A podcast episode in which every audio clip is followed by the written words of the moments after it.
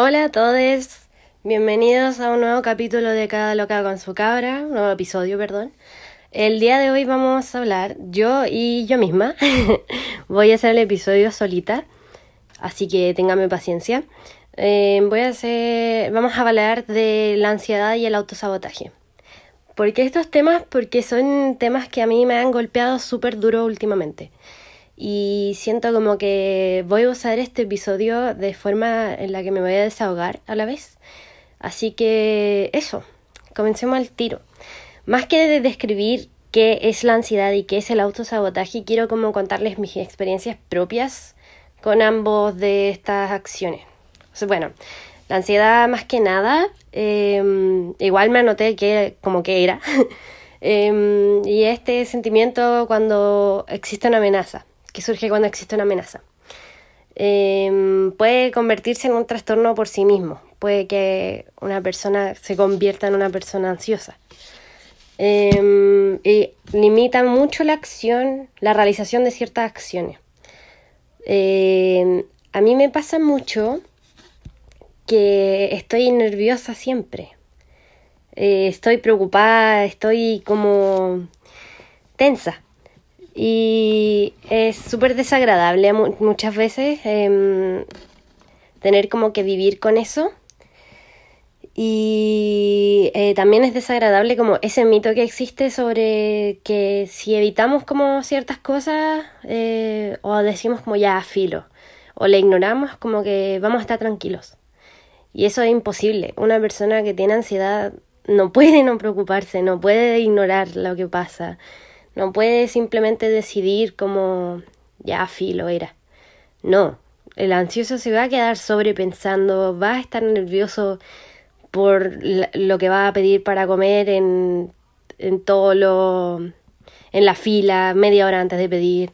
Em, pero lo bueno es que durante el desarrollo de las terapias, ya sean convencionales o alternativas que hablábamos en el episodio pasado, eh, aprendemos a, enfrentar aquello que nos causa ansiedad.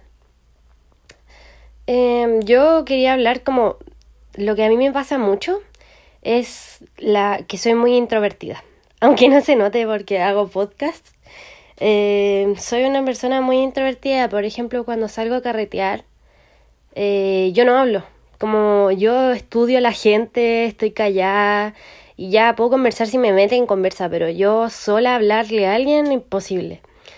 Y mm, es súper difícil para mí ir a carretear porque yo, ya, claro, la quiero pasar bien, pero eh, estoy ansiosa, como, mm, ¿con quién voy a hablar? ¿Qué voy a hacer? Y me ha pasado mucho más ahora que eh, debido a los medicamentos que tomo no puedo tomar alcohol eh, que eso ha sido igual un limitante o algo que me pone más ansiosa, como no tomar alcohol al ir a carretear, porque yo estaba muy, muy acostumbrada a eso.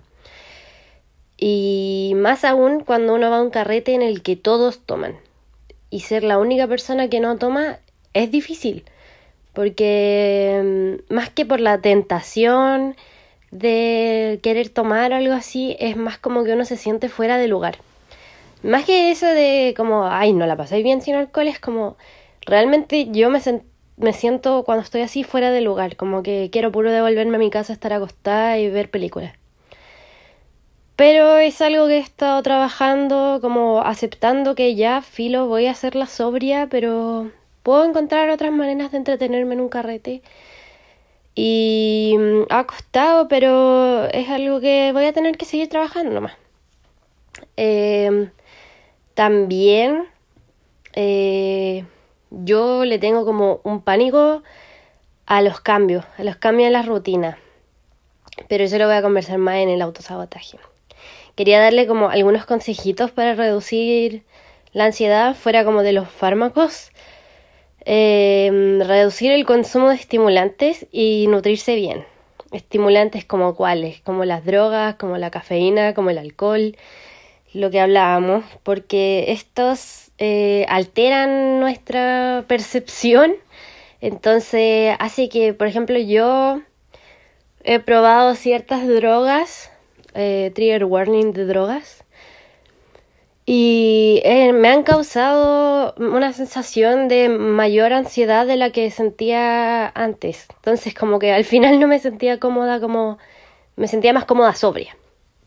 Entonces, bueno, es una conversación larga la de las drogas como... Eh, son buenas, son malas, pero mi consejo es no, no a las drogas. y nutrirse bien porque diferentes nutrientes hacen que funcione bien el cuerpo. Entonces, bueno, por ejemplo, si consumimos mucha cafeína, la ansiedad se dispara, eh, estamos mareados, por lo menos a mí me pasa eso. Y mm, eh, todos los cuerpos merecen comida, ¿ya?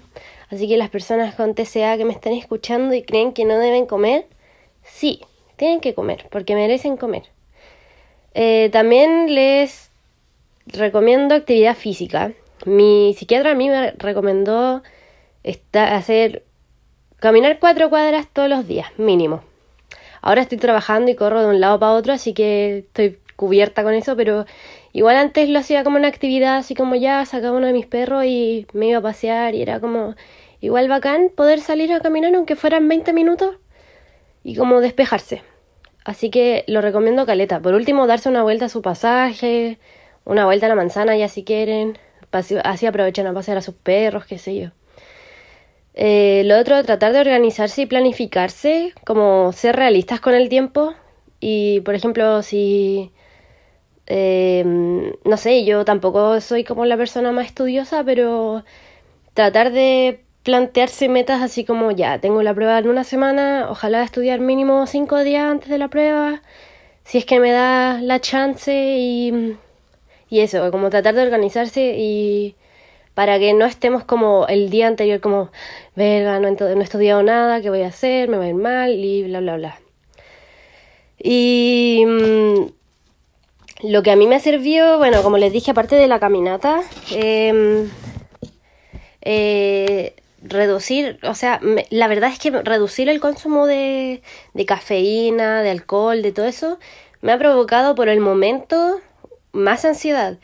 Pero yo lo asocio a que es porque estoy como en una época de transición. Entonces, o sea, como de pasar a, de tomar a no tomar. Y mm, quería eh, como recomendarles eso. Ahora, sobre el autosabotaje.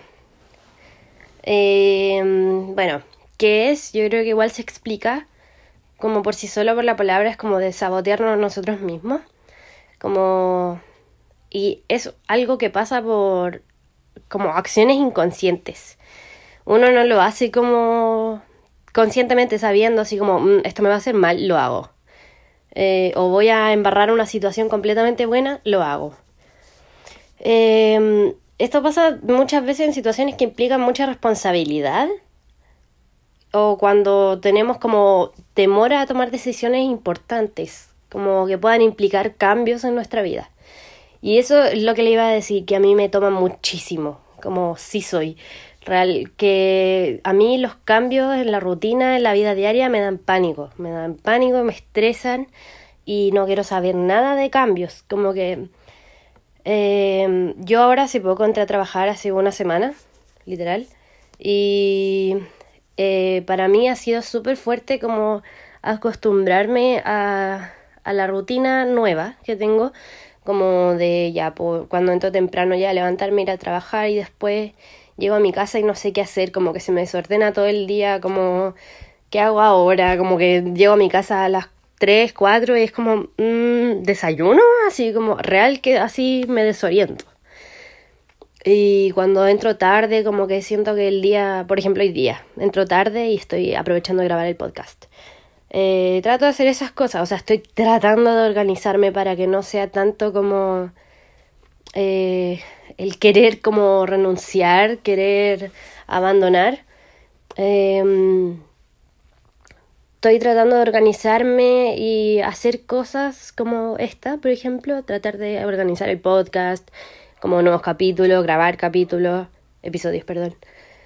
Y mm, bueno, eh, las causas para las que uno, por las que uno se puede como autosabotear son, eh, puede ser por, aquí estoy usando mi torpedo, o ser por baja autoestima, miedo al fracaso, miedo a los cambios, inseguridad, falta de motivación. Yo personalmente siento que tengo una falta de motivación y miedo a los cambios y miedo al fracaso también gigantes. Eh, bueno, yo sigo con depresión, entonces la falta de motivación se explica por sí sola. Eh, y los miedos a los cambios, miedo al fracaso, siento que siempre lo he tenido. Me cuesta como igual arriesgarme. Y cuando me arriesgo me echo para atrás al tiro. Por ejemplo, em, voy a hablar sobre mi pololo. Pololo, si escuchas esto, em, este es mi inconsciente hablando, ¿ya? No soy yo. Em, yo nunca en mi vida antes había pololeado.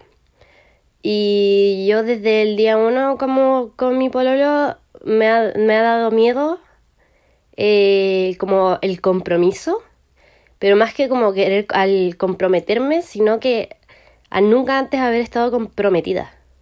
Como, si, eh, bueno, él lo sabe, ah, nunca supo. Se entera ahora. Ya.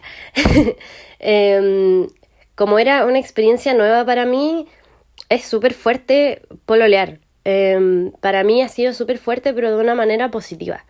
Eh, mi pololo me, me ha ayudado muchísimo, me apoya demasiado y es muy bacán conmigo. Entonces como que no tengo razón como consciente para querer como abandonar la situación. Entonces cuando mi cerebro dice mm, termina, porque sí, como que porque siempre he estado soltera y tenés que estar soltera, eh, es, yo sé que ese es, mi inconsciente con miedo, como con miedo a, al éxito, como con miedo al amor y al compromiso, como miedo a las experiencias nuevas, hablando. Como que sé que no es mi consciente, entonces como que no lo pesco. Pero aún así me ocurren esas como pensamientos intrusivos, por así decirle. Aunque los pensamientos intrusivos son mucho peor, pero por así decirle. Ya vamos a hablar en el episodio de los pensamientos intrusivos. Pero bueno, em, también me ha pasado mucho que he durado muy poco en muchos trabajos porque no soporto. Bueno, aparte de que, para qué decir que cuando uno trabaja en servicio al cliente, como que tenéis que tener un cuero de chancho, pero es que terrible porque la gente es terrible. Y yo tengo muy poca paciencia y muy poca tolerancia. Yo creo que porque soy una persona distinta, como neurodivergente. Em, pero eh, nada, la gente trata muy mal, es como realmente uno no merece que lo traten así y uno se pone como en la apuesta de como realmente quiero juntar plata o quiero tener salud mental porque no sé si a mí me tratan muy mal o, o realmente así cuando uno trabaja como por sobre todo en comida. Y mm, bueno, ¿qué, ¿qué consejos les puedo dar? para superar este, este, este como autosabotaje inconsciente es aceptar nuestros miedos. Yo, por ejemplo, tengo súper claro que le tengo miedo como al fracaso y miedo a los cambios. Eh, trabajar en nuestras motivaciones como, ya, yo, por ejemplo, oye, dale con la palabra, por ejemplo. Por ejemplo, por ejemplo. Eh, me gusta hacer el podcast, aunque me escuchen dos personas, me gusta y me motiva a hacer el podcast, aunque sea una persona que me escuche, me da lo mismo. Y yo voy y me organizo, escribo mi pauta y después grabo y trabajo mi motivación para que siempre esté alta haciendo los podcasts. Ahora, mi motivación para trabajar está baja, pero por lo menos pienso así como ya, pero quiero juntar plata, quiero juntar experiencia, filo, filo con la gente que me trata mal, no importa. Voy a durar un poco más. Y mm, tratar de como hacer eso, bueno, también aprender a decir que no, es súper válido. Lo que les contaba de los, del carre de los carretes, como todo eso, si ustedes no quieren ir a un carrete, eh, como porque está este mito de la, de, la, de la ansiedad de que uno como puede tratar de ignorarla y todo eso, es como no, hay veces que uno no puede ignorarlo y como que realmente no puede hacer ciertas cosas y es súper válido. Pero por eso uno tiene que aprender cómo discernir qué es autosabotaje y qué es son decisiones conscientes sobre lo que nos va a hacer bien o mal. ¿Qué más? Sentirnos capaces, como que eso sea mayor al miedo al fracaso, como que sentirnos capaces sea mayor a a tenerle miedo a fracasar. Perseverar y mm, superarle el miedo a errar y arriesgarnos. Arriesgarnos yo creo que es la palabra que más hay que salvar de todo este episodio porque mm, es súper importante tirarse a la piscina y filo, como empezar. Y yo, no sé, pues por ejemplo lo mismo, este trabajo, como que yo, chao, filo, dije ya, ya me ha ido mal en veces anteriores, como que puede que me vaya mal, incluso ahora llevo poquito trabajando, puede que realmente no pueda más, pero al menos lo intenté, al menos lo intenté y con esto me queda como, no sé, súper claro por último que no, no sirvo para el servicio al cliente, pero sirvo para, no sé, para para reponer cosas. Y soy buena haciendo eso. Por ejemplo, estoy dando un ejemplo porque tampoco soy buena para eso. Em, pero eso, yo tengo súper claro, como les decía, que le tengo miedo como a los cambios en mi rutina. Y ahora hice algo súper mínimo que podría verse, pero me cambié de pieza de mi casa. Me cambié a la pieza que antes estaba mi hermana y ahora estoy yo. Y para mí ha sido como igual perturbador como no tener todo donde tenía antes, como girarme para distintos lados, como cosas así. Pero igual ha sido un cambio así como... No, no un cambio así wow en mi vida, pero ha significado como... Algo es como, wow, ya me, me atreví a cambiarme de pieza, siendo que estaba tan acostumbrada a estar desde los 7 años en una otra pieza. Entonces eso, como conclusión hay que arriesgarse arriesgarse también teniendo en cuenta cuándo decir que no. Y eso, eso es todo para el episodio de hoy. Espero que les haya gustado mucho. Eh, me gustó mucho poder hablar sobre esto porque realmente quería desahogarme. Eh, tengo ahora con la psicóloga recién el jueves, así que necesitaba desahogarme antes. Eh, coméntenme en Instagram, cada loca con su cabra, qué les pareció eh, cualquier cosa, cualquier consejo, si necesitan ayuda, yo voy a tratar de ayudarles en lo que pueda, en lo que sea posible. Y eso, espero que les haya gustado este episodio. Nos escuchamos en el próximo y que estén muy bien. Adiós.